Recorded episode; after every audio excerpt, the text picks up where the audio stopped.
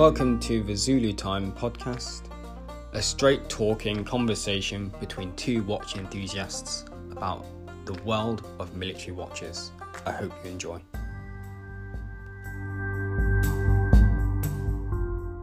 Hello and welcome to episode sixty-four of the Zulu Time Podcast with your host Dan from at Timely Underscore Moments.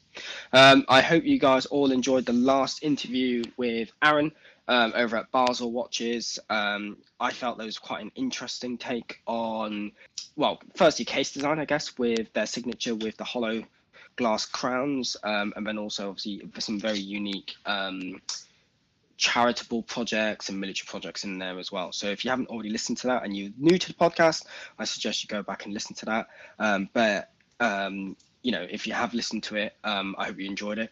Um, this week's episode, or this month's episode, is probably more accurate because I'm only going to do one episode this month. Um, I know I tend to aim for two where I can, but it's the Christmas season, guys. So I'm giving the mic a rest uh, until the new year. And what's really scary is to think in the new year, the Zulu Time podcast has been running for almost three years. Um, so yeah, uh, epic, really. To think that it started out, guys, as a lockdown vanity project, I won't lie to you. So yeah, we've come all this way from a lockdown vanity project to sixty-four episodes where you've listened to me uh, talk about the history of military watches and bring on like-minded, watch-crazed mentalists to talk about the military, watches, adventures, and all of the kind of other stuff that we like. So thank you for um, accompanying me on that journey, and I hope you obviously have a good Christmas and a good break. Uh, but until then, um, you've got a, another special collaboration episode um, with myself and A J from over at the Bellingham podcast, where we're going to talk about diving today, Denmark, Christmas suggestions, I believe. Yeah, so yeah, I think that's what we're doing, isn't it right, A J? A J? Yeah, that sounds about right. It sounds like a typical day in conversation uh, between you and me. I've got tea and I got a hot mic, so let's do this. So I've also got tea. I have a hot mic, and I just want to just set the scene. Um, so the Zulu Time podcast is actually on tour at the moment. Um, I'm actually away for the weekend. I'm in Wales, um, and I've not been in Wales since COVID. Uh, and it was in summer and um, obviously infinitely nicer weather. Um, I'm currently freezing my tits off, guys, in an Airbnb. Um, so A J has a hot mic. I have a hot mic, but I'm physically freezing. So oh, dude, you, know, you are bu- a... you are bundled up like a uh, an, an abominable snowman, man. You've got like the whole like scarf from the Middle East. I think you have like three layers. You got like a jumper on. Like, yeah, yeah, yeah, there's layers. You you got headphones, but they also look like good earmuffs at the same time, bro. They, like they are, they're working. Yeah, yeah, they're keeping the uh, ears from getting frostbite. So I actually feel colder here than I did a few weeks ago in Denmark, and I was on the I was on the the west coast of Denmark, right? Literally on the North Sea. I was literally on the edge of Jutland, so obviously where the Battle of Jutland took place in a. German, not German, or yeah, a German built, you like this, a Luftwaffe built World War Two camp, which the Danes now use to train their reserve forces in. So the history of that camp is, is phenomenal. Um, and it was right on the coast. It was literally probably six hundred meters from the coast. So yeah, that kind of tells you um, what that kind of environment was like. And I feel colder in Wales than I did on the coast of, the coast of Denmark. So, oh man, wah, wah, wah. Yeah, I don't know, I don't know, I don't know, one of those. But yes, but you know, we're still here. We're going to talk about watches, and we're just going to power through because that's the kind of people we are. Absolutely. That right? uh, and that and we're just watch crazed, and we planned this episode a, a few weeks ago, so we were True. just going to commit to it. True. Um, A J, what watch have you got on your wrist today, bro? Uh, actually, I've got I've got two uh, because uh, I've I've been diving, even though it's uh, even though it's November here in the Pacific Northwest, and uh, like it's about three C outside, but like uh, I've been diving up until about uh, two weeks ago. Um, so I, I still have my Garmin Descent G one on, uh, largely to track my vitals. Yeah. Ever since um, I got a upper respiratory infection that I just recovered from. So mm-hmm. it's uh, it's a combination of uh, seeing what my surface interval is and where my body battery is, because man, I got I got meleeed. But um, on my other wrist, I've got my Baltic Aquascaf bronze, uh, back on wrist, just because it dovetails into what we're talking about later in the show. So what do you got on wrist? Nice. Nice. So I have um, an Elliot Brown. Oh, God, it's like you knew. Oh, gee. Um, oh, surprise oh, face. Gee. Oh, geez. Oh, yeah. Um, so I took delivery of some new straps because, again, it goes back to it. You know, we're going to talk about some uh, Christmas suggestions and all that for watch guys. Yeah. Um, and I felt like, you know, a strap really does do a lot for a watch, especially if you've been wearing the same watches, as I seem to have now gravitated to, like a very set amount of watches out same of the, the vast collection that I am fortunate to own. Um, and I actually have paired it now with a O E M Elliot Brown felt strap. Now, I was just, basically, I was just intrigued by it, to be honest. So the first felt strap I saw, and shout out to him because he's going to get mentioned in the podcast later, is Giles over at Schofield Watches. Oh, yeah. So he is another uh, British brand, very, very small, independent brand. Um, really interesting design aesthetic. Um, and the first felt straps I'd ever seen were from him. Um, and he has loads of different colorways, and they look really interesting and really cool. The problem that I've got is I don't have any watches with a twenty-four mil oh. lug width yeah. anymore. So it's very difficult to find that.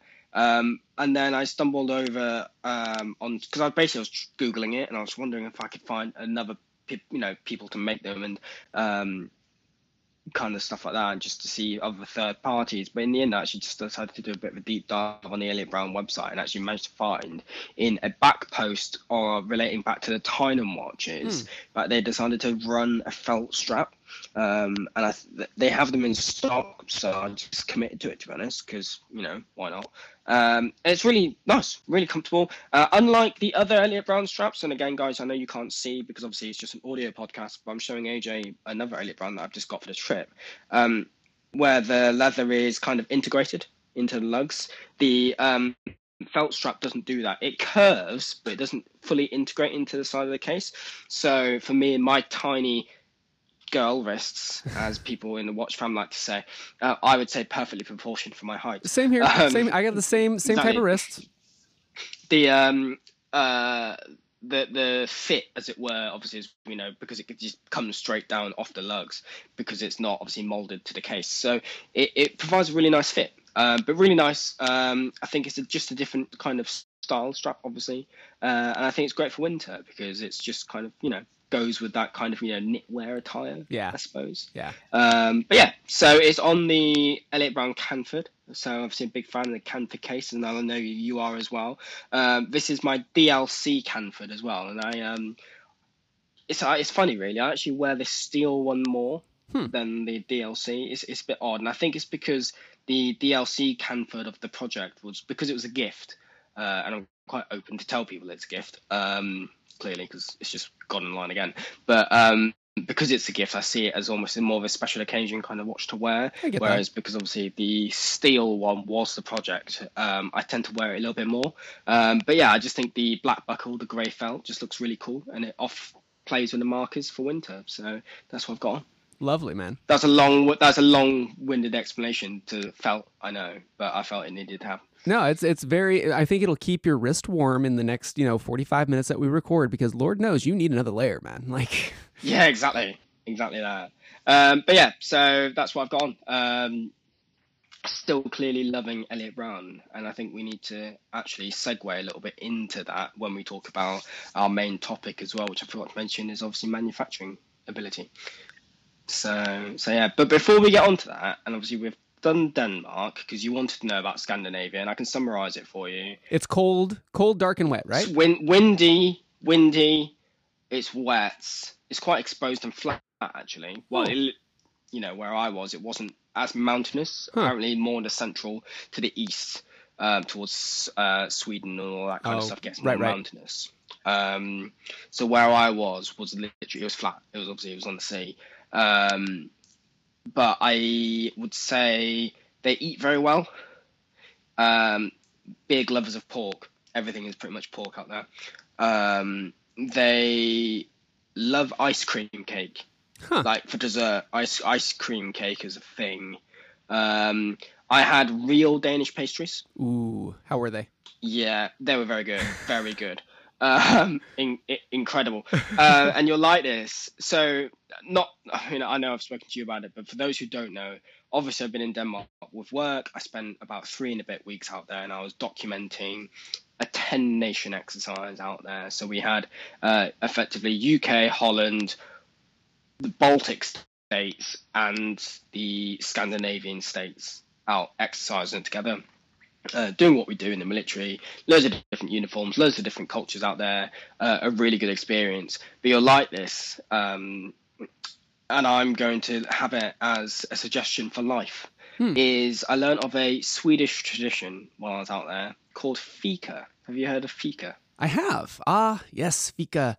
Uh, Chris and I did a segment on it uh, for a Word of Note series for the Bellingham podcast uh, back in the one forties uh, era. Yeah. So for those who don't know what fika is, fika is a daily or sometimes twice daily break where the Swedes will actually down tools and have coffee, tea, cake, and contemplation. Yeah. That is my kind of, that's my kind of jam. Yeah. So the Swedish contingent actually invited me for fika on the exercises. Right. So there you go. Uh, I'm a fan. And during fika, I got to experience real Danish pastries because obviously they didn't bring their own cakes with them. They bought them there. We had real Danish pastries um, during fika, and it was really good. So there you go. Um, I will put a link into the show notes for fika. And there is actually, you like this, because I was so excited about it, I sent it out to my own family. There's actual, like, suggested kind of pastries and cakes that you should have at fika. Really? As well, which is interesting. Yeah, so one of them is the standard cinnamon bun or cinnamon roll. It was very good, mate. It was really good. You, you'd like it. Um, the most interesting pastry I had out there was called Napoleon's Hat. Napoleon's Hat? Yeah, so it literally is, to describe it, right? It's a ball of marzipan. Okay, so it's mm. balled up. Mm-hmm. It's then placed inside, I guess, biscuit, a really thin layer of biscuit, so it's like a ball. And then they put it onto a flat bit of biscuit. Huh. And then if you were to turn it upside down, it then looks like your cap and gown hat from university. Right, right. A mortar, um, uh, mortar board. Yeah, hence why they call it Napoleon's Hat. But the Napoleon's Hat bit is then dipped in chocolate. Ooh. So the base is chocolate, but the, yeah... It, it, it's, it's yeah, and they call it Napoleon's Hat. That was one that we did try. But yeah, so that was my experience. Um, obviously did um did my actual job for the first time properly since you know training. Congratulations! Uh, l- thank you. Learned a lot. Um, trade wise, learned a lot in just how to you know coordinate the standard stuff, as you you and I both know, stuff yeah. like you know just c- c- content capture effectively, uh, editing, and then just kind of working not just to a deadline, but working to what other perce- people's perception would be of a deadline, right, right, and others people's perception on what the outlook product would look like, um, which was interesting. And then one of the other interesting, actually probably the most interesting serial, as it were, that we we did or provided was we covered the joints. Uh, ten nation service for Remembrance, or Veterans Day as you call it in America. So that was quite interesting. We had uh, a Danish padre, we had a British padre. It was joint in Danish and in British and all that kind of stuff. So there were different traditions all the way through that. And I think that was quite a special occasion to document. Um, that was quite nice. So nothing spectacular in terms of obviously where those kind of images will go to, but I just felt it was kind of, you know, it was more on a personal note, quite a, a different remembrance service than I've had uh, in the time that I've served. Um, so yeah, it was, it was an interesting experience. It was good. Yeah, no, you worked, you, I mean, you worked the event real well. I mean, I, I was obviously you were shooting me shots, uh, straight out of mm. camera and stuff, but, um, yeah, man, you were, you were getting all the angles. The thing that I thought was cool was you had one mm. of the shots that was used by, I can't, you have to forgive me. I can't remember, uh, what the division was, but one of your shots was mm. used for uh, promotion right afterwards, wasn't it? Yes, so we did um, your standard. Obviously, we would call it in the trade, I guess, is grip and grin. Yeah. Um, you know, people people getting awarded stuff, um, and effectively the two counterpart two star the two star general who came up to visit. Um, he effectively gave his Danish subordinate, but she was the Danish commander of the exercise. So for the Danish contingent, she was the representation of Denmark for the entire exercise, coordinating obviously between her, the government and I guess all that kind of stuff and that level. Um, they presented her a couple of joint warfare standard, you know, plaques and all that kind of stuff. Um, that image and that presentation serial uh, went out on da- the Danish military network, which is quite cool. So that, that image is accredited to, you know, I guess the Ministry of Defence used by them. And that, that was quite cool to see um, other clients, as it were, customers, yeah. you know, using that output, um, you know, and at the end of the day, like I said, you know, yes, it's a very simple photo, it but is. I think those kind of photos for like the corporate stuff, isn't it? It's quite important to show those ties.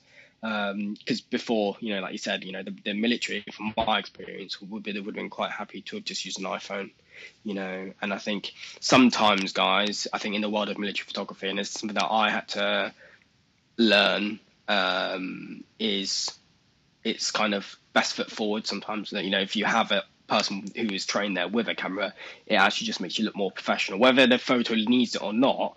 It just sets you off in the correct tone to build bridges with certain entities, organizations, uh, countries, militaries. And I think that's what the importance is for elements of this, that kind of stuff. So even though the image is quite basic, I think the output and the effect, the impact that it can have in the way you conduct the basic image is actually more important than the image itself. Oh yeah, no, I mean that's uh, for any photographer, especially when you're doing event or wedding or you're doing any anything that deals with people. You're a, a relationalist uh, at the start because you're you're building relationships, and eventually, I mean, when you're doing it private, I mean, obviously you're doing that for clientele uh, later, but also that's how you get those. You get into areas, you get access to the areas so that you can get the angles to get the shots um, that you wouldn't. Uh, be able to easily access otherwise. If you have those relationships now, you know, in the mm-hmm. future, they might pay dividends. So, no, that's totally cool. Yeah. So it was a good experience, bro. Uh, really, really enjoyed it. Uh, hoping to do obviously more. Uh, and the unit that I'm obviously at will continue to do th- those level of, you know, kind of engagement, yeah. even the basic bits. Um, and like I said, it's just, it's just builds confidence. It build, builds, you know, experience. And at the end of the day, I just, you know, want to use this unit as the, you know, the pin, not the pinnacle, but the, you know, the start, the stepping stone to, to gain that experience. But that's enough about Denmark. What about diving? Let's talk about diving. Because diving. One, I, I just want you to start right with how cold it was. I know there's, I know there's a, bit, a lot of this episode's been me complaining about the cold, but the message that I read when I was away was the best thing I've ever read. Oh, really? In your dedication to diving, yeah, the it about the kettle and heating up the gloves. Okay, it was amazing. Yeah, yeah. So, okay, so um, I was on course for uh the deep deep diving course, which um, so yeah. in scuba. Typically, when you get your first uh, open water certification, your depth rating is uh, limited to basically twenty meters or roughly about sixty feet, mm-hmm. three atmospheres. And if you want to go deeper, you, obviously you have to take more classes because as you go further down into the depth tables, you don't want to, you know, um, you don't want to cause yourself to have to do a decompression stop or uh, ascend improperly and get bent. Uh, uh, decompression sickness, D C S. So. Um, on my my route of of um, going through the, the the ranks of of scuba classes, the deep class was kind of the last one I was going to do this season, and um, it just happened to line up that oh, uh, my dive partner and I we worked out that we could do it in November, and we haven't had snow yet here in the Pacific Northwest, so you know it's been cold, but we haven't had a lot of precip. So like you know, even though it's maybe, you know, zero degrees C outside, the water temperature mm-hmm. obviously is a little bit warmer. So um, yeah. when we started, I'll do it in Fahrenheit uh, just because it's easier for me. Um, we started our dive. Uh, it's a it's a three tank, three a three dive day. And it took us all day to uh, to do the course. Um, we started our day at nine o'clock and it was thirty-seven degrees Fahrenheit. Water temperature was like fifty degrees Fahrenheit, you know, and we're we're all diving dry suits. Yeah, so my my dive instructor, he brought two giant crafts of hot, scalding hot water, because as you dive, um, you'll um, you'll you'll do your first dive, and then when you uh, come back up topside, you have to do a surface interval to off gas the nitrogen. Mm-hmm. Well, that's when you really start getting cold. and our gloves are all wet wetsuit gloves. Um, so yeah. I, uh, we all dive basically in a five mil uh, wetsuit glove. And obviously that's that's the part that's always constantly wet and always going to be constantly mm-hmm. cold. And so we would pour scalding hot water back into our gloves, kind of shake them up, put it into our hood as well so that our, our head stays warm, and don all of our stuff and then head out for our second dive and head out for our third dive. And it was the only way that we keep our, like, if if uh, if I didn't know that trick, oh man, my fingers, I would have been just, I might as well have had just lobster hands where just like I'd have claws. I couldn't be able to move them. Yeah, it was yeah, cold. Yeah. But um, yeah, man, it was good. So we did, um, we we dove Lake Whatcom, which is a freshwater body that's right adjacent to to here in Bellingham. And mm-hmm. we, uh, here in the Pacific Northwest, we ran into a drought uh, this last season. Mm. We didn't have a, a heat dome like I'd, I'd mentioned before on your show a year yeah. ago. But we've been running into a lot of water problems in the, across the United States in general. Um But the impact of it just here locally, we were able to see because uh, Lake Whatcom, we dive this area called A M P M Beach. And you typically there's a little swimming area for kids and it's roped off in the summer and stuff. And at the beginning of the season, you know, we would wade out there about halfway, you know, put our get our stuff on and we could just sink and, you know, start doing our diving. Now we can literally walk to where the rope edge is of the swim area and it's only knee deep. And my dive instructor was kind of concerned because typically on the deep course, you want to break uh, one hundred feet um, mm-hmm. so that you can start getting into nitrogen narcosis and figuring out how your body reacts to being narked. And um, we couldn't get down to one hundred feet. So the area that we typically dive does usually go down to one hundred feet. Furthest we could get down was ninety-two feet. So even here locally, like we can... We've we've lost quite a bit of water, um, so hopefully this this winter we can yep. replenish a lot of what we've lost in the drought this last season. But I mean, eight feet across the the width of however deep that lake, lake. You know, wide that lake is. That's a that's a, that's lot, a lot of water. water. Yeah, it's a lot of water. Yeah. Um, so that was a bit, that was a bit uh, that was interesting to to kind of wrap my head around um, in in just my neck of the woods. But uh, no, I was also um, I was I had a a, a watch on loan, uh, Matt. Uh, uh, who's uh, the owner and proprietor of Tipsum. Uh, Tipsum Watches out of Seattle. He sent me up his uh, two hundred meter diver. And uh, so I took it down on all three of my deep dives. And currently, um, I'm the only person that he knows of that's taken his watch down beyond ninety feet. I mean, it's it's a small thing. Like, you know, it, they're, a, they're a small brand, but they're a local brand here in, in Washington. So it's kind of yeah, nice yeah, to yeah. have that claim to fame, mm-hmm. being the first. So... For those who haven't followed A J's photography, um, that diver is, um, all due respects to the company, mm-hmm. I would class it as a fifty fathoms clone. Well, it's not really a clone, but it, it takes the vibes from the fifty fathoms. Yeah, because like the the dial is it doesn't it doesn't have the fifty fathoms like dial and stuff, but the case the case shape definitely has that vibe.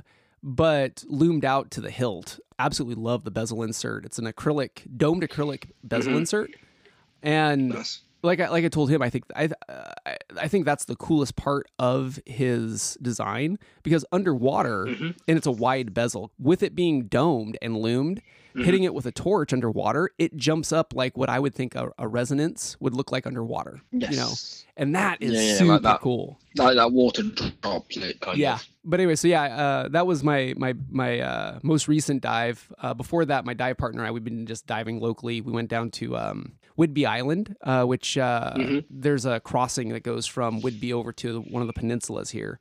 And there's a ferry crossing, and adjacent to it is a jetty. And uh, mm-hmm. so we decided to dive the jetty and stuff, and we were, maybe we didn't sixty-five feet, but we were looking for critters.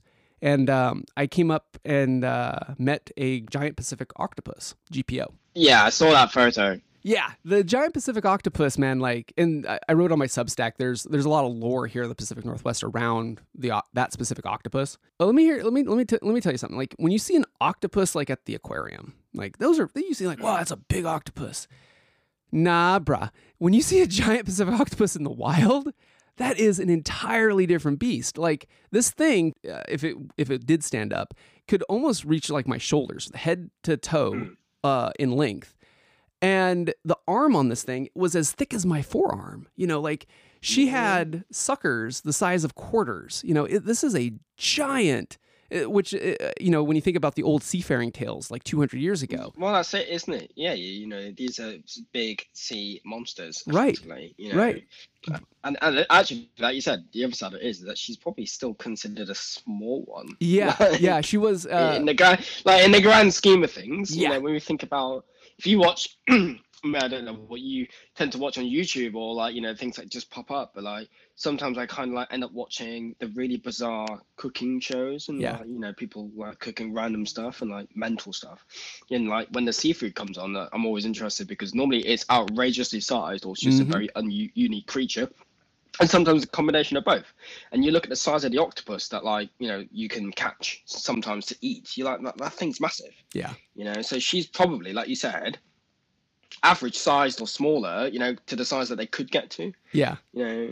But what's interesting is, so here in the Northwest, um, there's the Tacoma Narrows, which uh, back in the day, the, the Tacoma Narrows Bridge actually fell uh, due to um, um, a engineering malfunction, hence got the name the Galloping Gertie.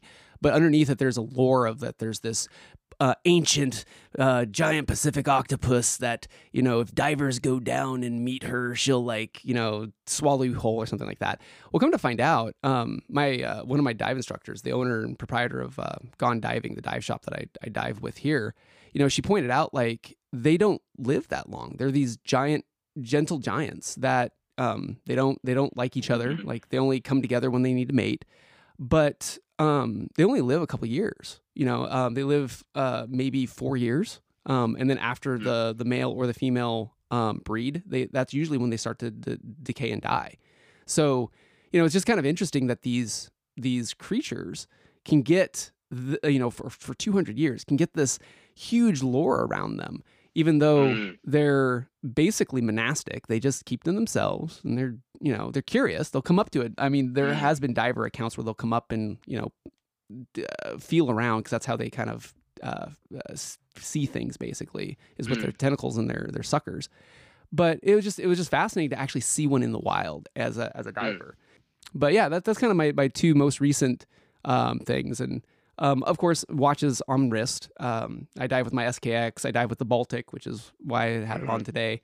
Um, the Tipsum, uh, the Aries Diver One, and then obviously I have my my Garmin as my actual dive computer because you don't need an actual mechanical watch to go diving. Shock face. No, you do not, A J. No. However, you know, it's a, it's a nice link, and it is. What's, it is. You know, and this is going to link back into the other stuff because you sent me some updates last night of Red Bar. Oh yeah. Um, now, firstly, that Jaeger LeCoultre dead seconds or stop seconds, mm-hmm. that thing, I've read about that before. The Geophysique. Really cool. Mm-hmm. Yeah, yeah, yeah. So for those who don't know what it is, guys, just so you're aware, not all mechanical watches sweep. Yeah. Um, but yeah, the Geophysique is one of, I think there's another one by another company as well.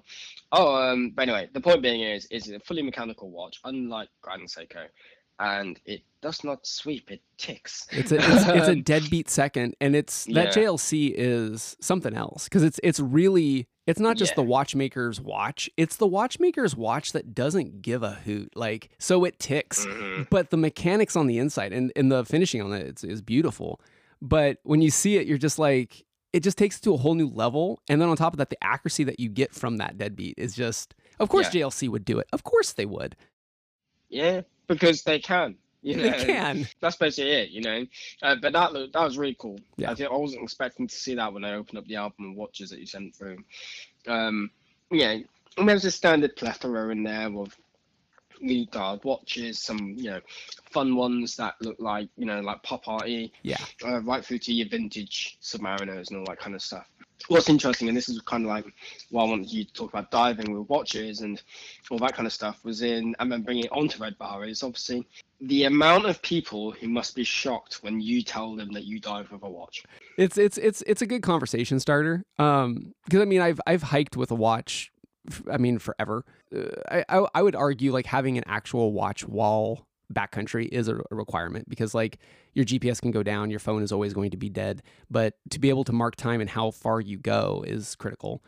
Um, underwater, I mean, you don't, it, it's nostalgic. And unless you're doing something like the navigation course where you have to do fin kicks or you have to count, uh, that's where like the, the, oh, the F X D, you know, why it has a countdown bezel, right? Like the, the, the Nage de Combat or whatever the, the French division was that, that commissioned that watch, Marine Nationale. You know, you use a countdown uh, bezel, especially underwater when you're doing navigation. You know, it's it's a good tool, uh, and I've I've taken that course.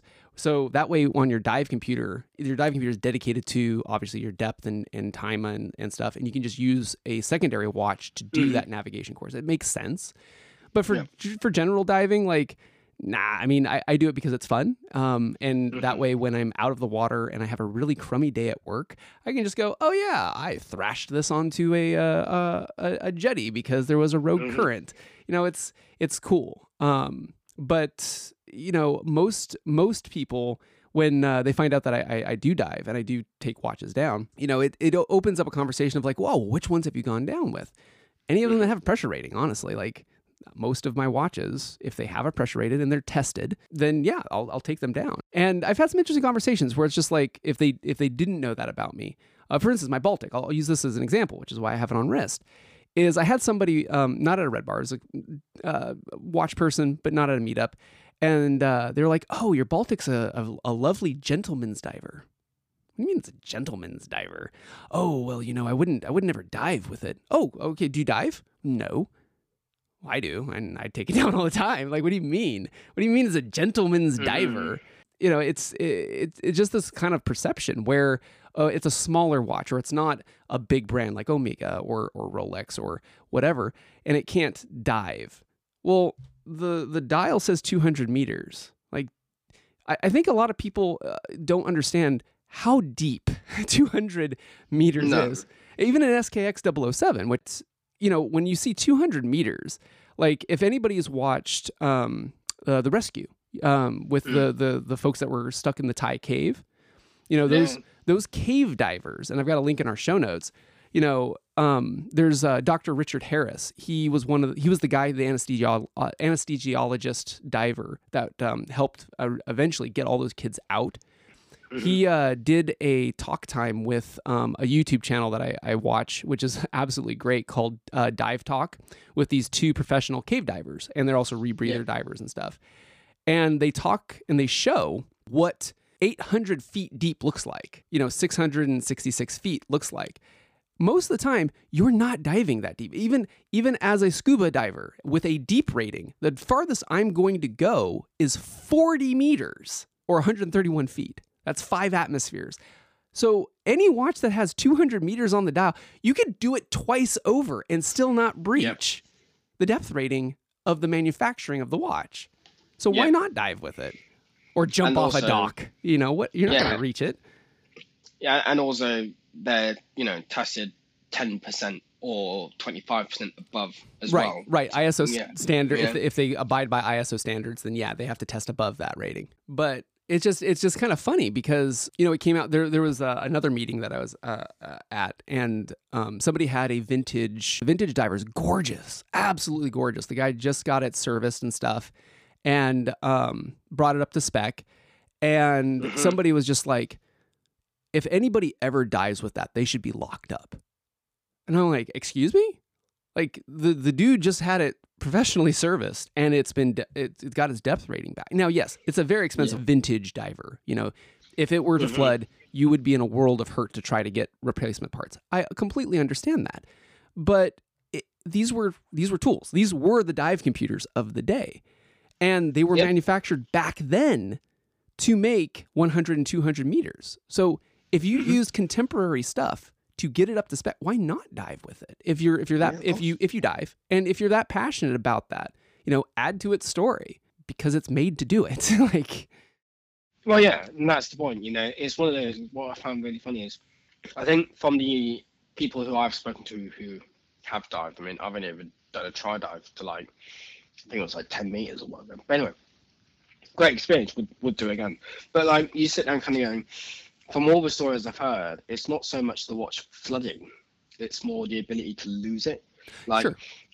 you know what I mean? Like mm-hmm. their fear that I've, you know, from people I've spoken to, the fear isn't so much flooding a watch and having it serviced no matter what it is. It's actually is if it snags on kit or snags on the boat or whatever, or I, you know, get into some altercation with a giant Pacific octopus. octopus and it rips a rips a watch off, you know. Epic story.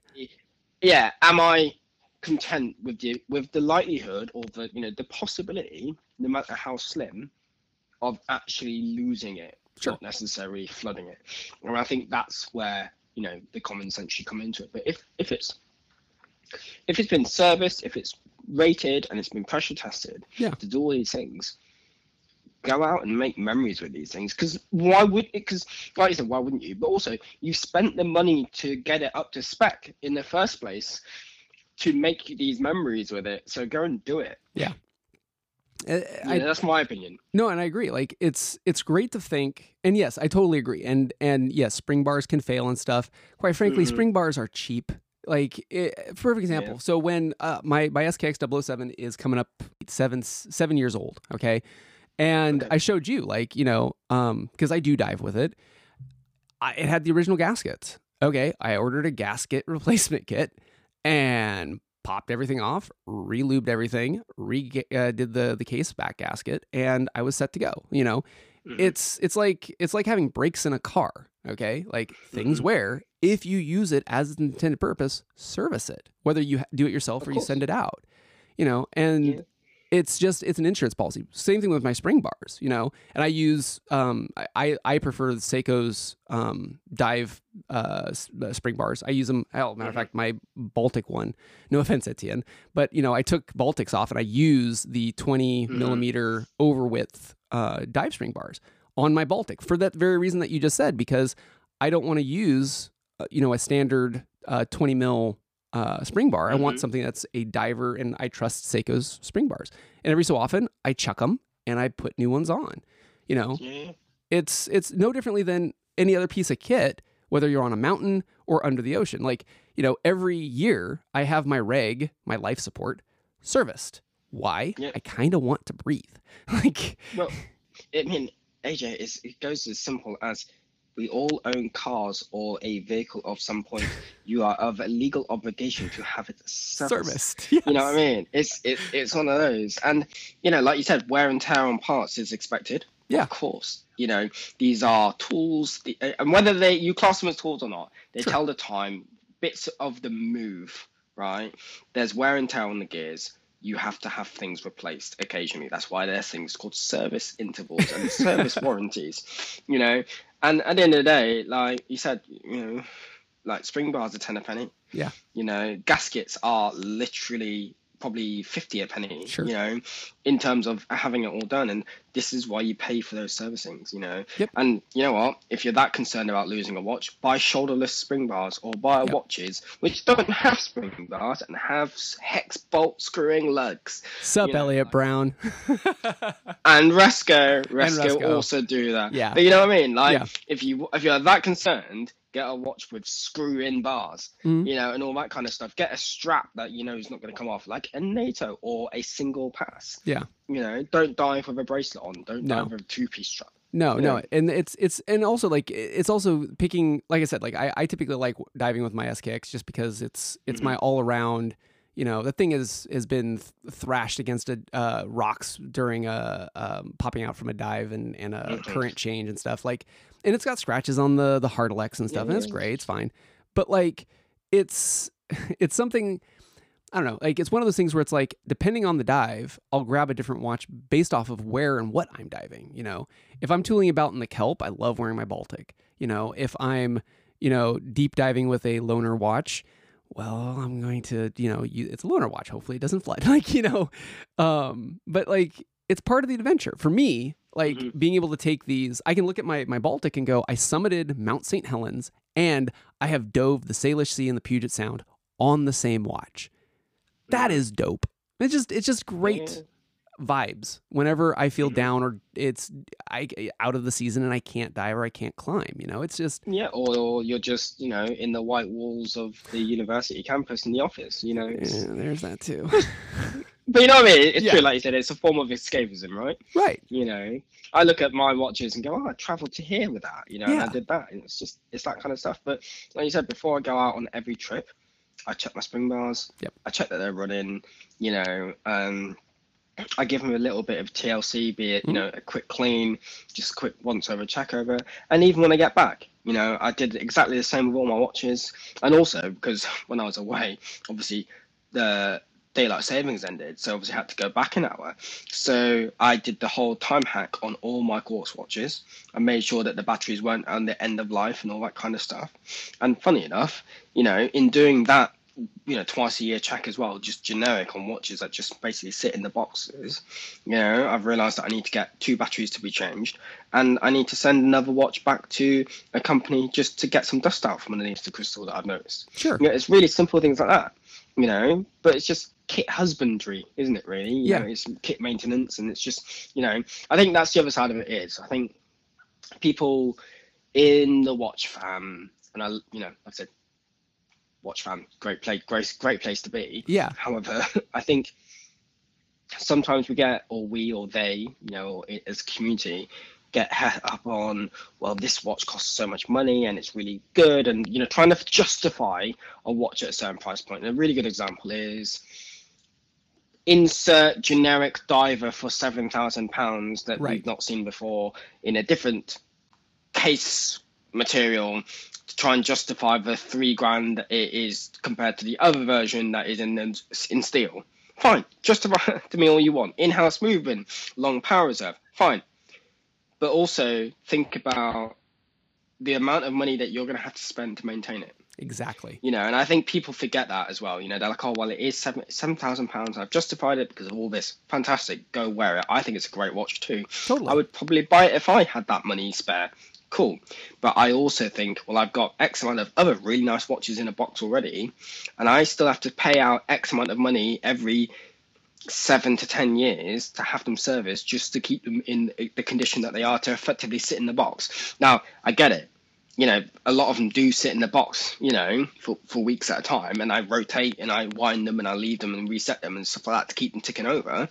But at the end of the day, you know, these watches need to be worn or at least wound, because gears don't like being sat no. stationary either, you know, no. for a long time. So, you know, it's one of those, you know, I'm going to have to put out money at some point to maintain these, be it for a service or, you know, general maintenance. Yeah. You know, and it's, I think people forget that side of watch ownership, as it were. Well, and it's, it's kind of gearless, right? So, I mean, yeah. you and I both being pro photogs, right? And I mm. can't tell you how many times that I've had students come to me and just like, you know, oh, I want to get insert whatever camera brand, if it's Leica, Sony, Canon, I don't care. And they're like, oh, I want to get this, you know, f one point four lens, and this will make me all the best photographer, blah, blah, blah, blah, blah. And I'm like, look, y y yes, I've, I've shot them. They're, they're a great piece of kit. Absolutely. If it's the best tool for the job. More times, more often than not, I'll tell that same student or that's that's that same photographer that's that's budding, you know, look, get a piece of kit that you're comfortable with, and then with the other money that you just saved on that kit, go places and shoot, because that's what you make money with, not the, not the kit, mm-hmm. but what you mm-hmm. create.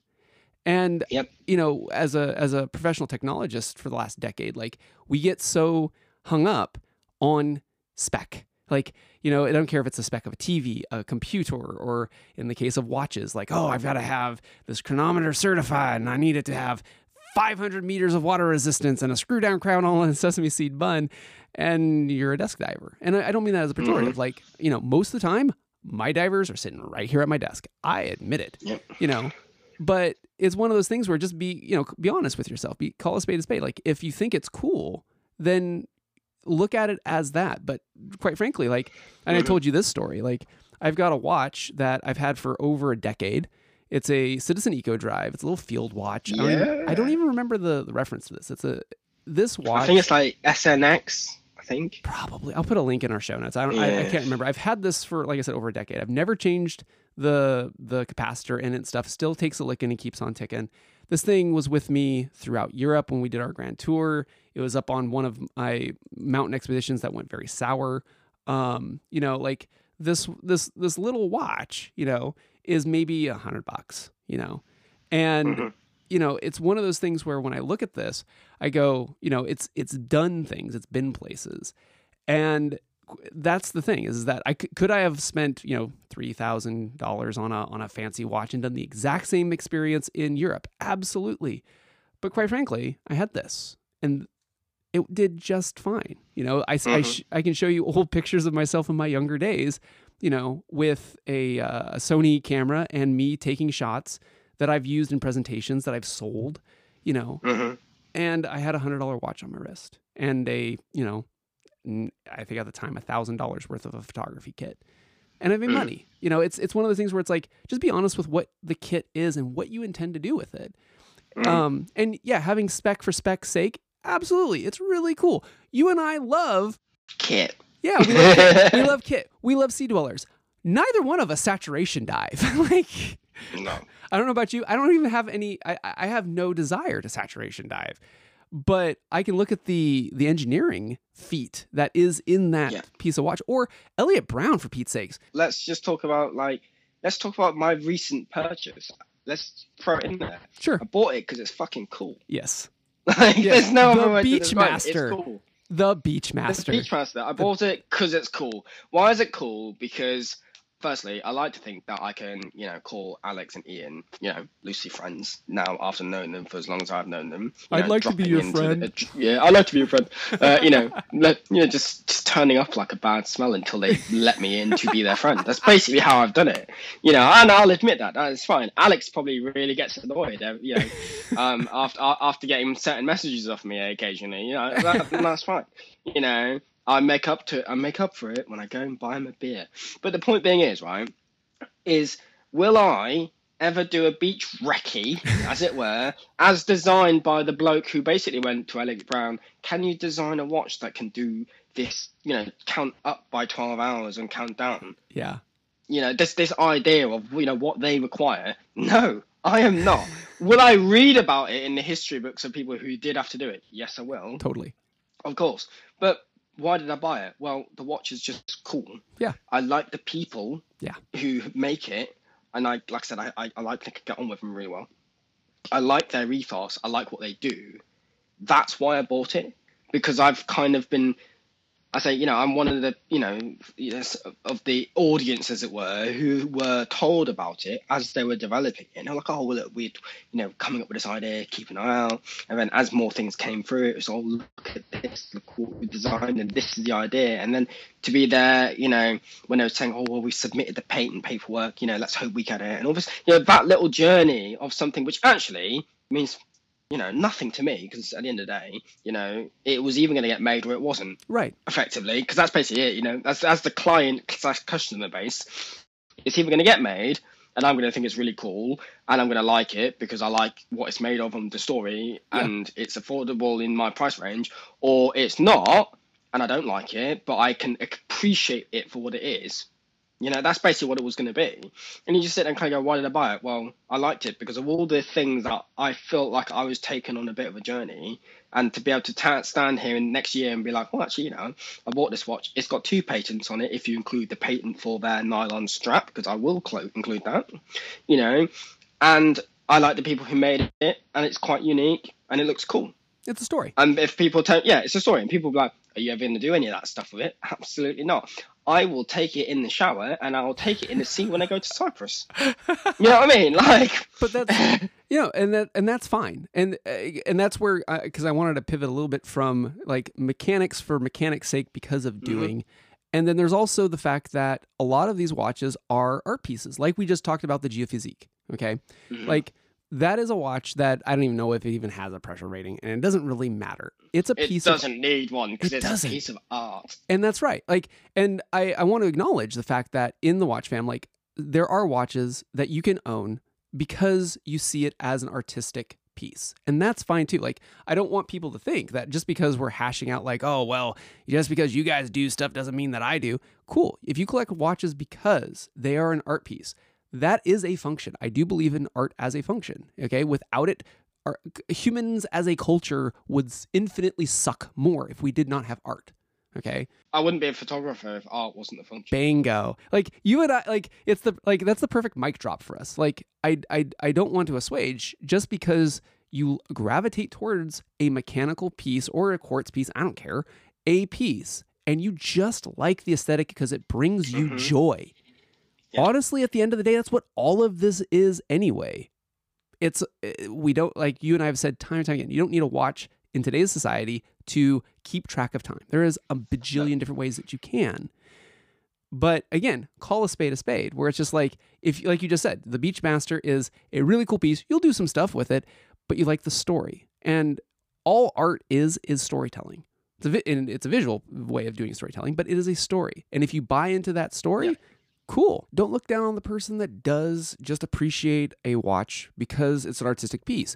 But vice versa, just because you're a collector and you don't want to have your watches thrashed about or used in the world or environment, don't look down on the person who yeah. goes out of their way to reservice something, bringing it back up to spec so they can do, if it's a tool watch, what it was meant to originally do.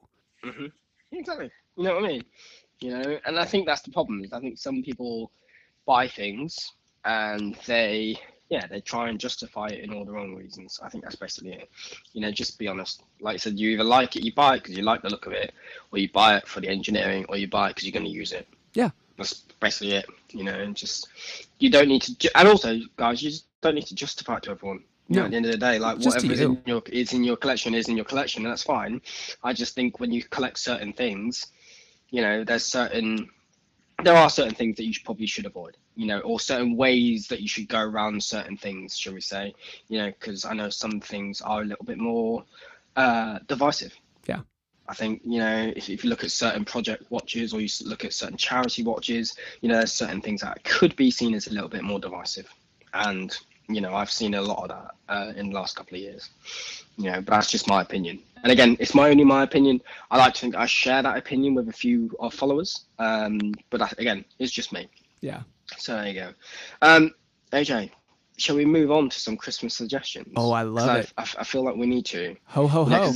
Like I said, we, we, we were going to talk about diving in gear and manufacture. And now we've done that, we can move on to Christmas suggestions because it is the holidays. It is. As you would say. It is. Yeah.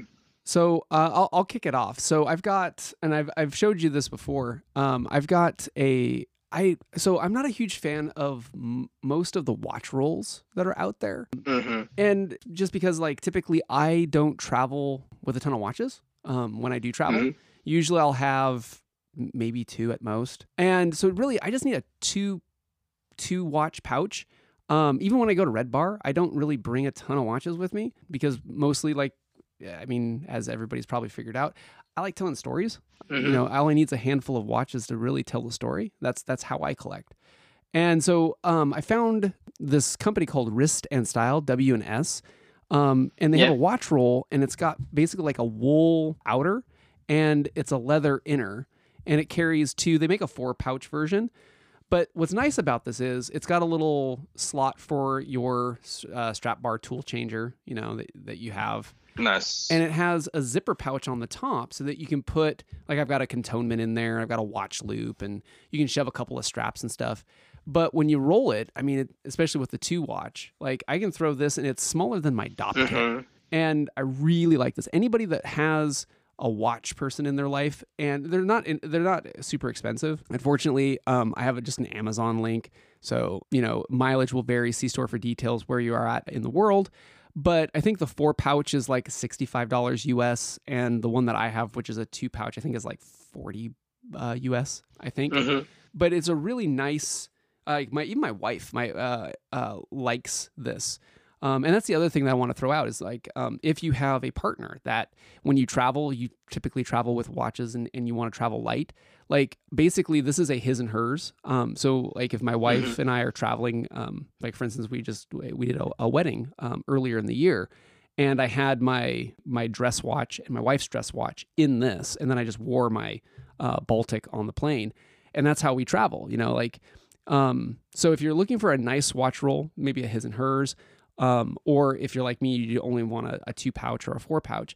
Um, I would I would point uh, anybody to take a look at it for a, a holiday gift. Nice. I like it. Um, I also have a watch roll, you know, suggestion slash, well, mine's a watch roll, but they do a little bit more. Um, so um, this is by a lady who runs a, a company on Etsy. Um, the company is called Min, Minu Studio dot co. Hmm. Okay, so again, it's all going to be in the show notes. Um, so she is an artisan leather crafter, as it were, and she does everything from wallets, bags, belts, camera accessories, like pet accessories, like dog leads and all that kind of stuff. But I was fortunate to have been bought a watch roll uh, from them, and they do uh, two or three watch watch rolls, but then they also do some really nice travel pouches for like single watches as well. Um, so go check them out. So what I like about them is, is, you know, you're supporting independent, you know, really, which is obviously great. Uh, you know, this is, you know, um, two people, I think. That's um, awesome. You know, which is really good.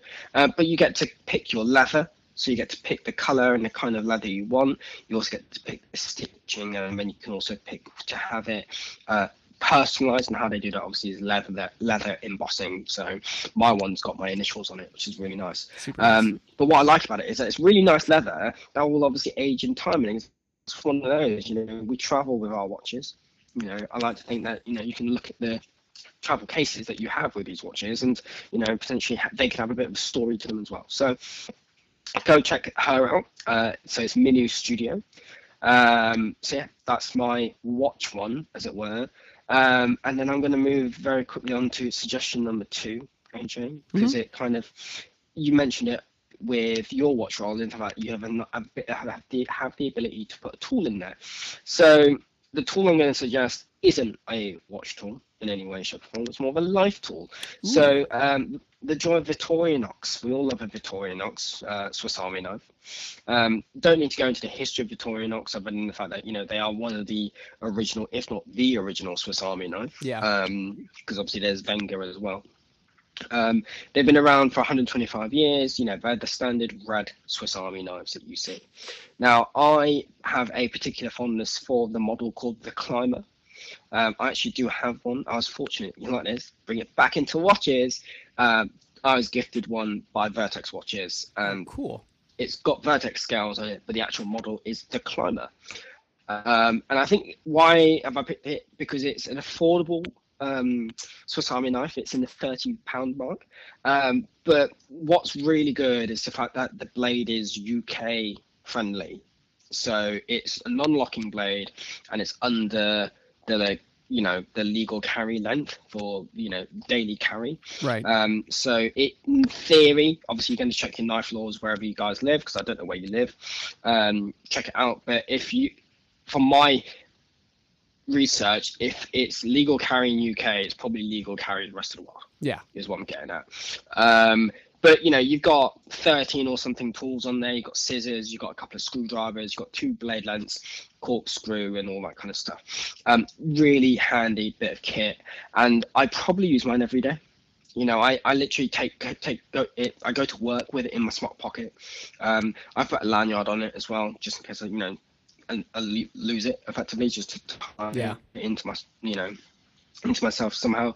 Um, but I always have that on me, and if it's not on me, it's near, it's in a bag. So thirty something pounds, really handy. And I think most people are now kind of moving in that way of having a knife of some kind or a tool of some kind to help them uh, in their daily life, you know. And I think as well, the good thing you got with Swiss Army knife, right, is they're not, well, they are common, obviously, but because of what they are, I think they look unthreatening. Yeah. You know, and I think that's, I think that's quite important. You know, it is a bladed, you know, it could be used as a weapon. It could, you know, obviously, you know, it's a blade, it's a knife, but it looks unthreatening. It looks more daily carry than some of the other things that you see from companies like Spyderco, where they're really tactical and they're like fast opening lock blades and all that kind of stuff. And they just look a little bit more aggressive for what they are. Right. And I think this is the same with Gerber. I think you, I don't think you need a Gerber multi-tool for everything in life, to be honest. I mean, as good as they are, you don't always need one, but they look, because of the design cues, they look more aggressive than they probably need to be. So that's the other side of it. So if you're a frequent traveler, go check out, you know, the Victorinox range. Yeah, no, I agree. So For mine, I've got um, it's it's it's kind of in the same vein as tools. As many know, like I've I've modded many watches. I've I've built um, I built one for my son when when he was first born, and I've I've been commissioned to do um, mostly some Seiko build um, stuff from mm-hmm. scratch. And now with I mean the the Seiko based stuff being so prolific, it is so much easier to find parts, and it is so much easier to find uh, the right tools to, if you wanted to do your own build. So mm-hmm. it's to the point where now there is a kit. There's a company called D I Y Watch Club, and I've heard of these guys. I've I've not I've not used their stuff, but I've seen build people who have done their builds. And mm-hmm. what's great is they have now a G M T watch kit that uses the new Seiko uh, N H thirty-four G M T movement. So the one that's in the G M T Seiko fives, correct, yeah? correct, yeah, yeah. yeah so and the, the the the N H thirty-four is getting getting out there and stuff. You can source it uh, independently and stuff now. And um, but what's nice about it is um, when I started putting stuff together years ago, it was a pain. Like you you know the struggles that I had, where it's just like trying to find things that would that were actually you know manufactured correctly or. You know, and what's nice about this is D I Y Watch Club basically sells an entire kit in caboodle, all of the tools. And they have videos that they send you that show you mm-hmm. how to do it and how to do it um, correctly, um, how to press your crystal, how to do all of the stuff. Um, and that really takes the angst for anybody who wants to get into doing a build themselves. And they're they're pretty inexpensive. Um, I think the the G M T kit, I think, starts at three hundred seventy U S, mm-hmm. and I mean that's that's a really good price. Um, and for a, you would be building your own G M T. Um, they supply the dial. You you would stack the hands yourself and put it together. And so if you have somebody who in, who's uh, curious about tinkering and stuff, you know, buying this kit and giving it to them. Um, with the links to the videos, you know, and have them have that journey of, like we're talking about, manufacturing, you know, putting it together, you know, there's a piece that somebody could do themselves um, a lot easier than back when I, I started doing this. So, of course. Yeah. You're literally giving them the gift of time. Pretty much. You're, they're putting their time into it as mm-hmm. well. You exactly. Know, I think, like you said, you know, it's, it's, it's really cool.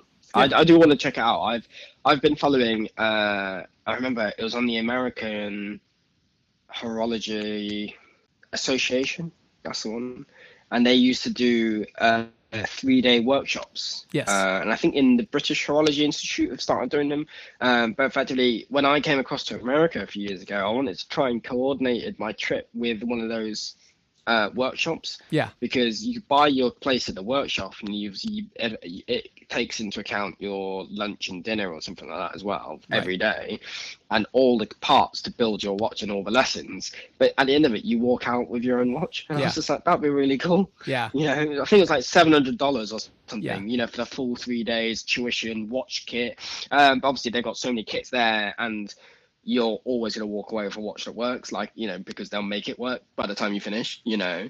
Uh, but I just thought that were really cool. So the fact that you can now do it at home is just awesome. Yeah. And, and like, and I, I remember those courses as well. I looked at them as well. And I believe they used like uh, Swiss Unitas. Um, I think you build a, a hand wind movement. Um, yes, you do. And with this, like, um, and that, that they kind of deep dive a little bit further into the actual, like getting into the base plates and the, and the gearing and yeah. stuff.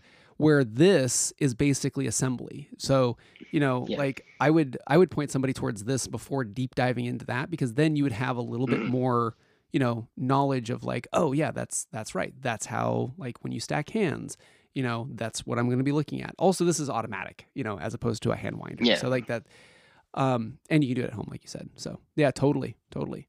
Yeah, I like it. Big fan. Um, so I've got two more. Um, so I'm gonna.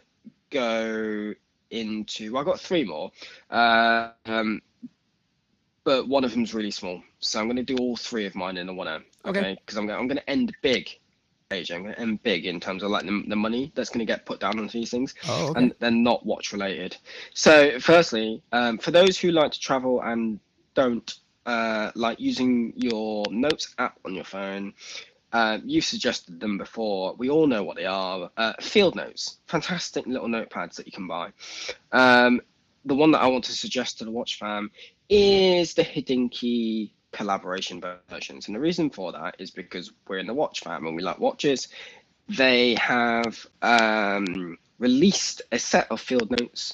Uh, thank you, A J, for taking delivery of mine, as, as, as modelled by you, um, in collaboration with the Hamilton Khaki, Hodinkee, I don't know what kind of collaboration, collaboration I want to thing. call it now, yeah. but whatever. Anyway, the point being is, is that the front of the notepads have watch dials on them, handsets and all that kind of stuff, and if you hit them with a U V light, they glow. They're loomed. That's what I liked about them. Yeah. Okay, I won't lie to you. That bit was the thing that got me. Same here. But there's loads of different Field Notes that you can buy.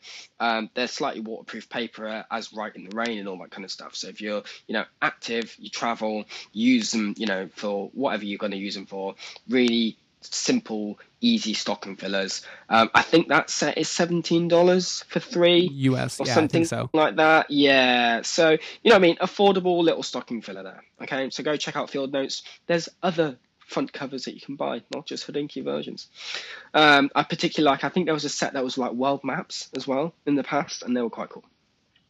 So yeah, so there's those. Um, now to those who are camera aficionados amongst us, Um, I feel it would be wrong for me not to suggest a bit of camera equipment.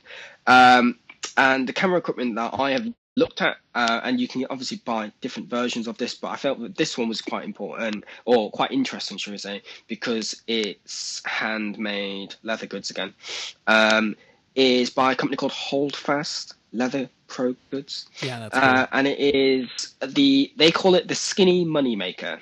And what I mean by that is because clearly you're running enough cameras to make money.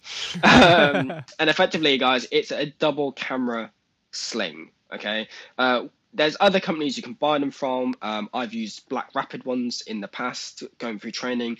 Very good, but I just find that because of what they're made of and the way that they adjust, the Black Rapid ones don't necessarily sit well if you have a day sack yeah. on. As well, in my experience, uh, whereas these Holdfast ones are flat. You know, they're flat leather. You could, if you had to, run a day sack on top of them as well and be more comfortable for a day. Um, photography, you can sling two cameras. You can sling a camera and a flash. You can sling other things off them, but effectively think of it as a double harness for cameras. Um, they look really good. They're obviously handmade in America, and I believe you can pick the different, you know, leather um types and all that kind of stuff. I've seen some that aren't made of leather. I've seen some that were trialed by a Danish not Danish sorry Dutch army photographer, and his one didn't look leather, looked like it was nylon. Uh, so there's those options out there. Uh, the leather ones run at about two hundred thirty dollars, depending on what you're doing, uh, in the sizes and, you know, the camera setups and what you want for them as well. Um, in fact, there's one for three cameras. I've never been in a situation where I'd run three cameras, well, but there's that option. What it, what it typically is, is you have your slings left, right, and then they have one yeah. for like a, if you have like a small, like an A P S C in the chest. Oh, so okay. That, that's how yeah. that, that config runs. Yeah. So check it out. Would you run three cameras, A J, at any one given time? Uh, I have, um, when doing like, uh, mm-hmm. doing, doing, uh, uh, photo shoots for, for wedding, but nine times out of ten, no, usually I'll be running two. Um, and then I'll have, um, at the time, uh, before I had a, having a child, um, my wife was running second gun. So she would, she would mm-hmm. just have my other, other kit. Um, but no, just typically, you know, it's, it's pretty common to ha- you have two bodies, um, especially when you're doing something yeah, yeah, like yeah. that. Um, but no, having a third, and like I said, the, the third one, it's, it's, it's cute. Like, like I said, you, it's, it's just like if you had, um, just the, the normal camera strap around your neck and then you had the mm-hmm. two on the side. I wouldn't run with that configuration personally, but I, I get it. No, I get it. Yeah, I am um, definitely. I've definitely only ever run with two camera bodies at any one time, um, and you have to. Ba- I found as well you have to balance the lenses to the camera bodies, because it yes. turns out, just so you're aware, a long telescopic lens on the body of a one D X very heavy on one side. Yes, it is. So yeah, if you have a uh, the other the other option, uh, the other Christmas suggestion, um, A J, I was going to suggest was uh, uh, sports massage and chiropractic appointments for, you know, all those back problems that uh, that photographers get when you run heavy lenses on one side. Oh no, um, it's mostly it's being it's I'm mostly joking. being on your feet, uh, man. Being on your feet all day doing working an event that that's what really kills you. Yeah, yeah. I, it's just people, I think, forget how much you have to put into getting certain shots. I think that's all it is. Um, but again, that's in my experience as well. So Agreed. yeah, that's uh, that's it. Um, so I'm going to finish with the most expensive suggestion, as it were, um, that I've got. And fortunately um, for everyone, it's, you know, there are other options out there, but this is one that I really like. Um, so Schofield watches, we mentioned Giles earlier. Um, artisan, kind of independent watchmaker, really f- interesting guy to speak to as well, like really highly intelligent, really good bloke to speak to. Uh, they're headquartered out of Bournemouth. Um, And I plan to drop in at some point. Last time I was in that neck of the woods, they were actually closed, unfortunately, because they were, you know, it was just their, their, their day off, and I timed it wrong, uh, which is a shame. I'd love to drop by there. But he does a fountain pen, okay? And as you know, I like pens as well. Um, he does a fountain pen, um, but he also does it where you can get effectively a roller ball, and you can get a conversion kit, so you can buy the rollerball and the fountain pen as a kit effectively and have the same body with both, which is really nice. Um, these are made from uh, carbon fiber as well as um, acrylic, which is pre- like effectively milled for him in certain colorways. Um, the one that I'm going to suggest is literally called, oh my gosh, it's full of stars. So the story goes um, with these pens that he wanted to design a pen, and he took inspiration from the science fiction film two thousand one A Space Odyssey by Stanley Kubrick. Ah. So effectively, he wanted to, you know, take that kind of design cue Um, across the whole range of pens, and in, in the colorways and in the shape, kind of loosely resembles a spaceship and all that kind of stuff. Um, but the black one's really cool because they actually put diamond dust into the acrylic before he sets it, or before it's set for him. So each pen is unique and it glistens, oh, obviously, cool. with the diamond dust. So that's the pen. Um, they come with German Bock nibs as well, and they come with like the, you know, the um, injector filling, so you don't have to have um, ink cartridges as well. Nice. So really nice fountain pen. It's up there, obviously, yeah. in price, because it is. Um, but actually, I won't lie to you, it's still cheaper than a Montblanc fountain pen. Yeah, I think for what the, you buy. These run like what, five hundred pounds? four fifty-eight. It's close. Uh, to be honest, you know, it's a lot of money, you know, but I also understand that some people, you know, we're in the watch fam. There are some people out there that are eccentric, you know, and they like a nice pen with a nice watch. Um, there are other uh, ones out there. I just wanted to highlight this one because the story, I guess it goes back to it, the story behind it is really cool. You know, if you're into science fiction and you like that, those, those films, and you like that design cue, you, they're the only place that you can go to get these pens. What I think was really cool as well is that the way that the camera, uh, the camera, the pen lid twists on, the caps twist, they're always straight, they're perfectly straight oh, every cool. time they, they come on and off. So, you know, you don't have that drama. And I won't lie to you, I own a Montblanc fountain pen, and my lid is never perfectly straight, even hmm. on those. So the amount of money that you spend, it'll never perfectly align on the, the tube, as it were. Interesting. It's on the body. So there you go. Huh. But yeah, check them out. Like I said, you can also get them in what they call a fiber tip, which is effectively a rollerball. Um, so you can interchange. So there you go. That's my final suggestion for Christmas. So effectively, I've given you notepads, pens, pen knives, and watch travel kits. Nice. There you go. I've got I've got two left. Um, I've got the stocking stuffer, the, the uh, as I like mm-hmm. to call this one. And that is um, going back to Elliot Brown. I I love the Heritage straps. I, I've got one on my Baltic right now. Uh, thanks for helping me uh, source it. And yep. you know, the fact that you can get a, a, a strap that is a single pass, it's super light, and the buckle. I love the damn buckle. You know, it it makes it. I don't like bracelets on watches typically. Mm-hmm. This strap is like the closest thing that I could imagine like a well-fitted bracelet on a watch would feel like. Um, mm-hmm. And I just, I love the buckle. It's, you know, it's their patent and stuff. And uh, as I found out and uh, had uh, had your help uh, getting, like I have all three of the hardware. So I've got the bronze hardware for my bronze watch. Yeah. I got the black D L C for whenever I want to have a black D L C matching. And I've got mm-hmm. the the normal stainless. And boy howdy, I don't know what type of coating they use, but I've I've scratched the hell out of this, and the coating doesn't come off, man. Like I've got no, yeah, yeah. Like props to whatever magic or mojo they use on their their hardening. It's it's really good hardware.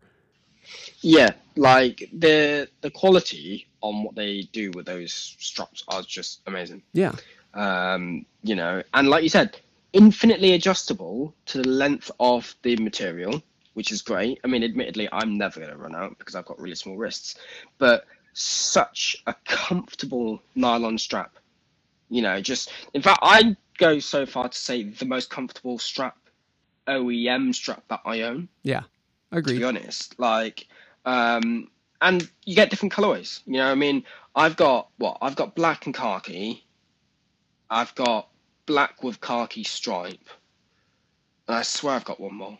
Yeah, I think I've got four. I don't know how many. How many did I send out to you again? So you, you helped me get me the the the bronze, or sorry, not the bronze, the khaki with the blue stripe and the bronze hardware. And you originally had sent me the uh, the the dark blue with the light blue strap or yes, uh, strip. That was it. And then uh, I got the orange, orangish red, um, mm-hmm. kind of like the yeah. Marine Nationale style looking uh, one. Yeah. Yeah. Really good. Um, but the other thing I like about them is uh, because like my Baltic is a twenty mil lug, and obviously you can have any Elliot Brown strap you want as long as you want twenty-two. Unless you wear a women's watch. Oh, okay. Well, unless, yes, yeah, okay, yeah, agreed. But like, I love the fact that I can, I can throw this between a twenty um, or a twenty-two, and even on a twenty, yeah. it doesn't look wrong, like off, you know, it doesn't pinch yeah, or yeah. pucker. Um, which I really appreciate. So yeah, and, and they designed it that way as well from the beginning, which is really cool because they wanted them to be worn on the um, the Kimmeridge watches, which I believe are twenty now. Oh, oh, okay. Yeah, didn't know. So that. like you know they did think of it, I guess, you know, but just a really cool strap, really yeah. cool strap. But anyway, my my last one is for those with families. So if you have a kiddo like me, the kids' watches, how do I put this nicely? Suck. They just suck. Oh my gosh! Like, I, I, are we on about the the moon swatch again, or are you just on about kids? Oh, watches don't give me. So, we'll talk off the mic about that. But uh, no, so like no, like kids watches, especially because I I want something with a bezel, um, because my son loves Dada's adventure watches. Most of my watches have a f- adult fidget spinner called a bezel, and so when you see like most kids watches, if they have like a bezel on it, it's not turnable. I don't under I don't understand this. So anyway, um, I, I I stumbled upon uh, Blok B L O K watches uh, when they like the the month after they launched, and uh, mm-hmm. I reached out to the uh, C E O, and I've I've had them on the Analog Explorer. The dude is awesome. Neil is a great guy, and where his uh, uh, design and heart is really focuses on how kids, especially because quite frankly, if you're a parent, you'll understand this. They don't have a concept of what five minutes is. They don't. Like, you can tell me I have five minutes and then we get ready to go. And they're just like, oh, I thought I had five minutes. It's been ten minutes. What are you talking about? And so mm-hmm. having that type of psychology, you know, he brought it into um, Blok and shifted the dial so that twelve o'clock isn't at twelve. It's actually between tw- where twelve and one is. So that block of time shows an hour. And then the bezel itself yeah. is blocked out as well in five, ten, thirty Uh, minute increments, so that when you tell a kid you have thirty minutes and then we're going to be leaving the playground, it's a tool for any parent that is trying to do time management with your kid. I can't recommend Blok um, highly enough. Um, they're uh, for us in the watch fam, they're fairly inexpensive. For watch muggles, you're probably going to look at the price and be like, really, I'm going to spend two hundred dollars on a, on a kid's watch.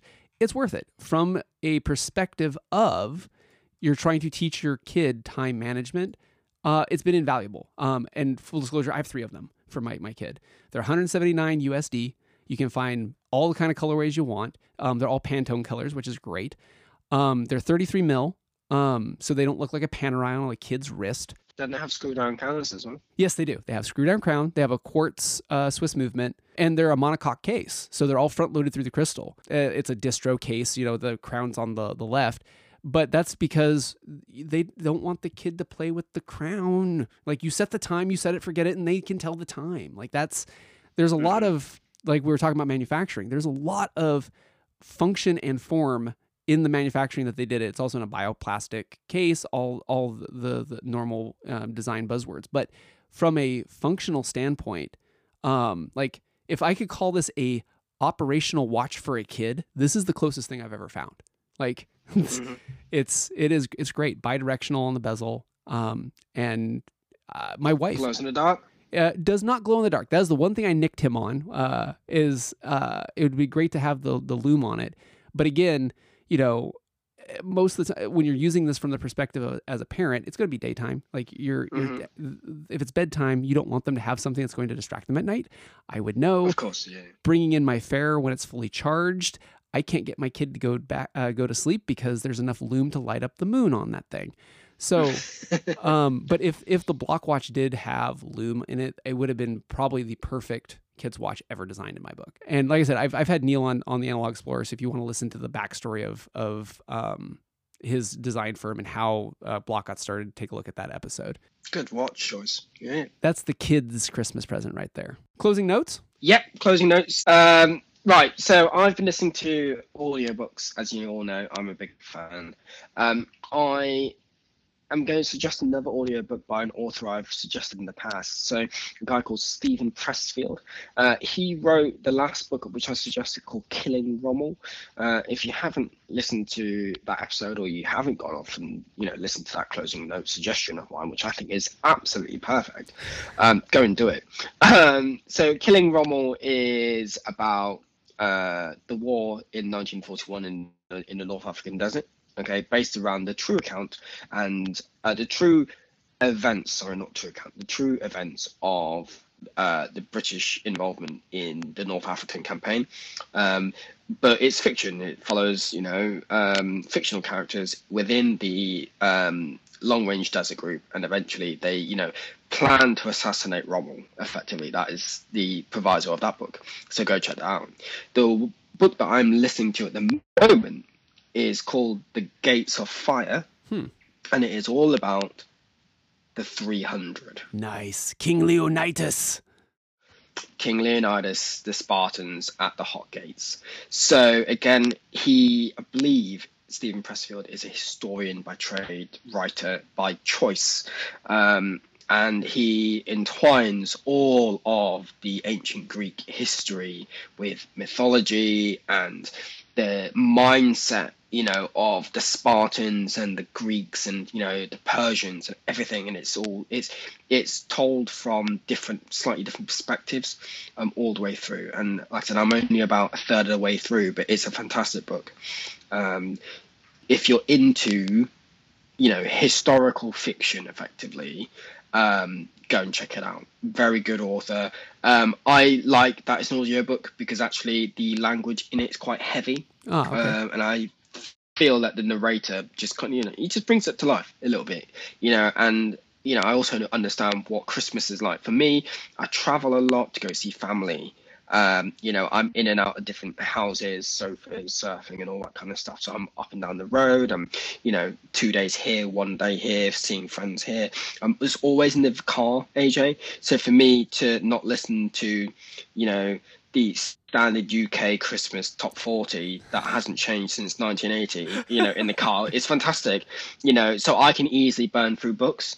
Um, so that's why I will always suggest it as um, an audio, but, but that, and like I said, the language is just a little bit heavier. I think you would enjoy it if you weren't traveling over the Christmas season, uh, and you could just sit in front of a log fire nice. With a whiskey for, you know, the best part of three days. You could probably burn through it.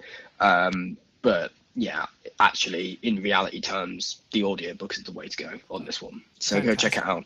Um, really easily downloadable. And if you have, um, Audible through Amazon, I believe you can get one month, one credit a month for free. And I just use my credits to be perfect. So even thriftier there, saving money and all that kind of stuff, free education, as it were. Um, so go check it out.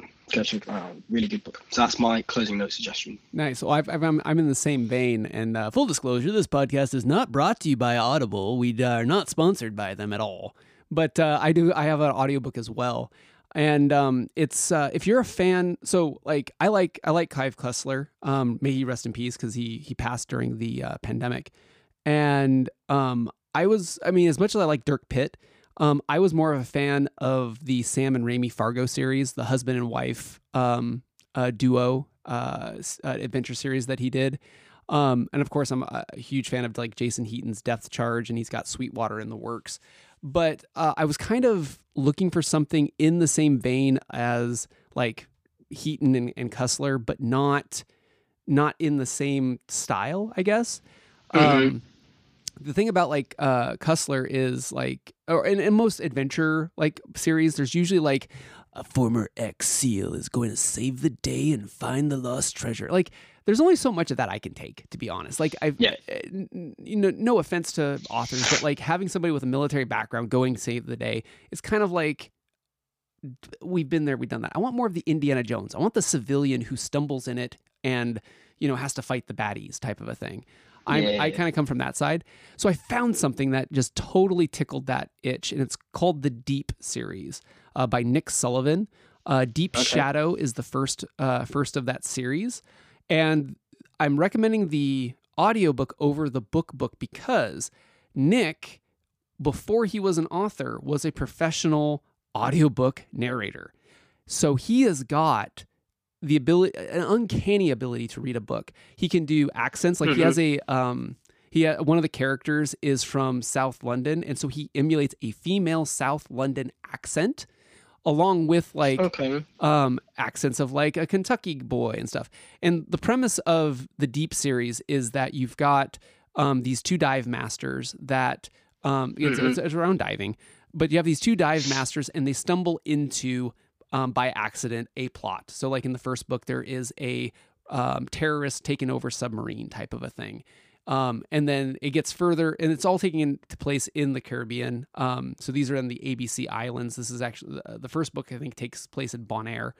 And, you know, you've got... Oh, like the other famous watch book that we know about that takes place in Bonaire yeah. and diving. Yeah, yeah, yeah. So, well, but... Which I still haven't finished, by the way. I'm not slugging them off. I no. just haven't finished it. No, yet. no, no. I get it. I get it. But what's cool about it is uh, Nick, he... he as a as a kid he instead of some families like, you know, we're gonna go to Disneyland this year, his family took them to Aruba and Bonaire and Curacao. And so as a kid growing up, that was the family um the family trips, the family uh, adventures. Mm-hmm. So he grew up in that area, and all of his books take place basically harboring back to his days as a youth and then later as an adult, because he kept diving and he kept uh, exploring that that region. What I found amazing about this, bro, is that Nick is a part of this like um, collaboration of um, tropical authors. It's like a guild. Mm-hmm. And so what's cool is, is like there's um, there's a handful of these authors. Like I think there's like six or seven of them. And they've made their own like uh, uh, universe where basically you'll have cameos of different yeah. characters jump into each other's books. So oh, in, okay. yeah, yeah, yeah. in Nick's uh, like later like Deep Cut, which is I think like the third or the fourth book in his series, there's another dive master called A J, and she comes in with her boat and stuff, and she she cameos and she plays a part in his book. And so I'm guessing his characters also jump into the, the other author's books as well. But it's a really cool series if you're into diving, if you're into, I'll call it accidental adventures, where you have like the plot point isn't, like I said, you're not like, uh, I don't know, former C I A agent that's going to, you know, blow the government out of the water. You know, if you're if you're more of a fan of that that type of style of accidental uh, adventure, I would highly look at, and, and listen, definitely listen to Nick's uh, narration of his books. They're amazing. But no, I, I've, I've actually just loaded the books up. Um, so I will use my uh, free credit. Oh, there you go. Uh, yeah, yeah, there you go. Uh, treat myself for Christmas with a free credit. Um, no, it does sound good though, because I like, like I said, I like the idea, the fact that effectively, if you find out the other authors, you could effectively pinpoint and follow the other characters if you like another character. Yeah. I think that's really cool. It is cool. It's like an Easter egg, isn't it? It's like Easter eggs within books. I like it. So yeah, um, I just find it funny how it's set in Bonaire and it's all about diving. So yeah. maybe, maybe Mister Heaton might have read it. So there you go. Maybe. He's releasing a second one, isn't he? Yeah, Sweetwater. It isn't. It's yeah, not out yeah. yet.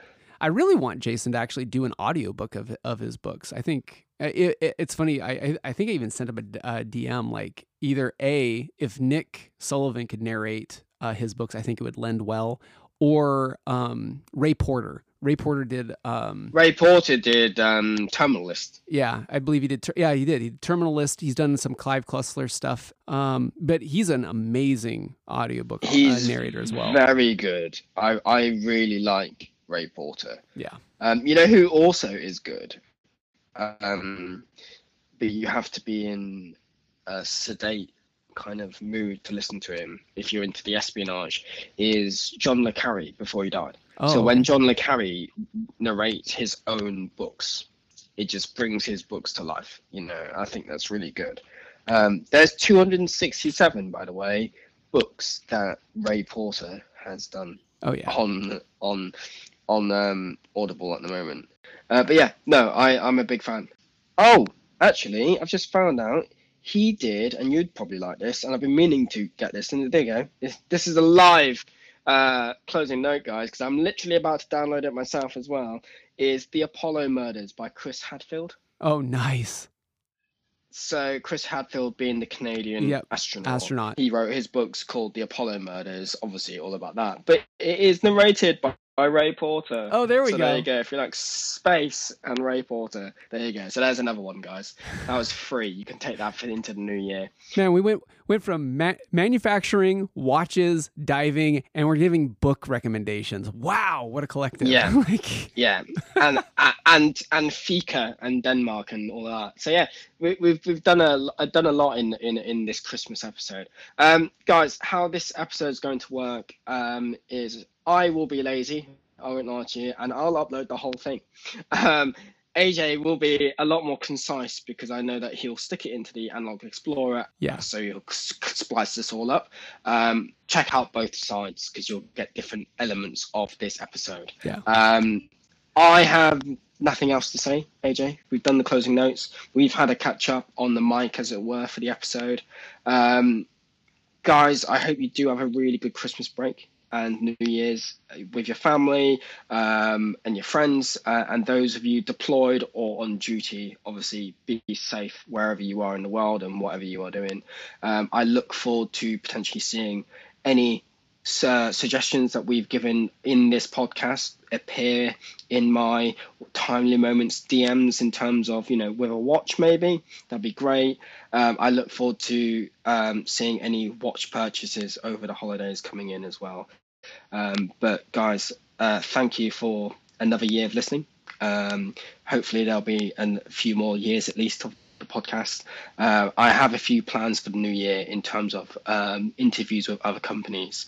Uh, so just kind of bear with me on that. I have to work with obviously their kind of schedule more than mine. Um, but I hope you have a good break and I'll see you in the new year. A J, have you got anything else to add to that? No, just happy new year, everyone, and uh, happy holidays. And wherever in the, you are in the world, hope you're staying warmer than Dan right now. oh, it's, it's not going to be hard for them to say, oh, I stay warmer than I am right now. But, but yeah, all right, guys, we'll catch you later. Yep, cheers.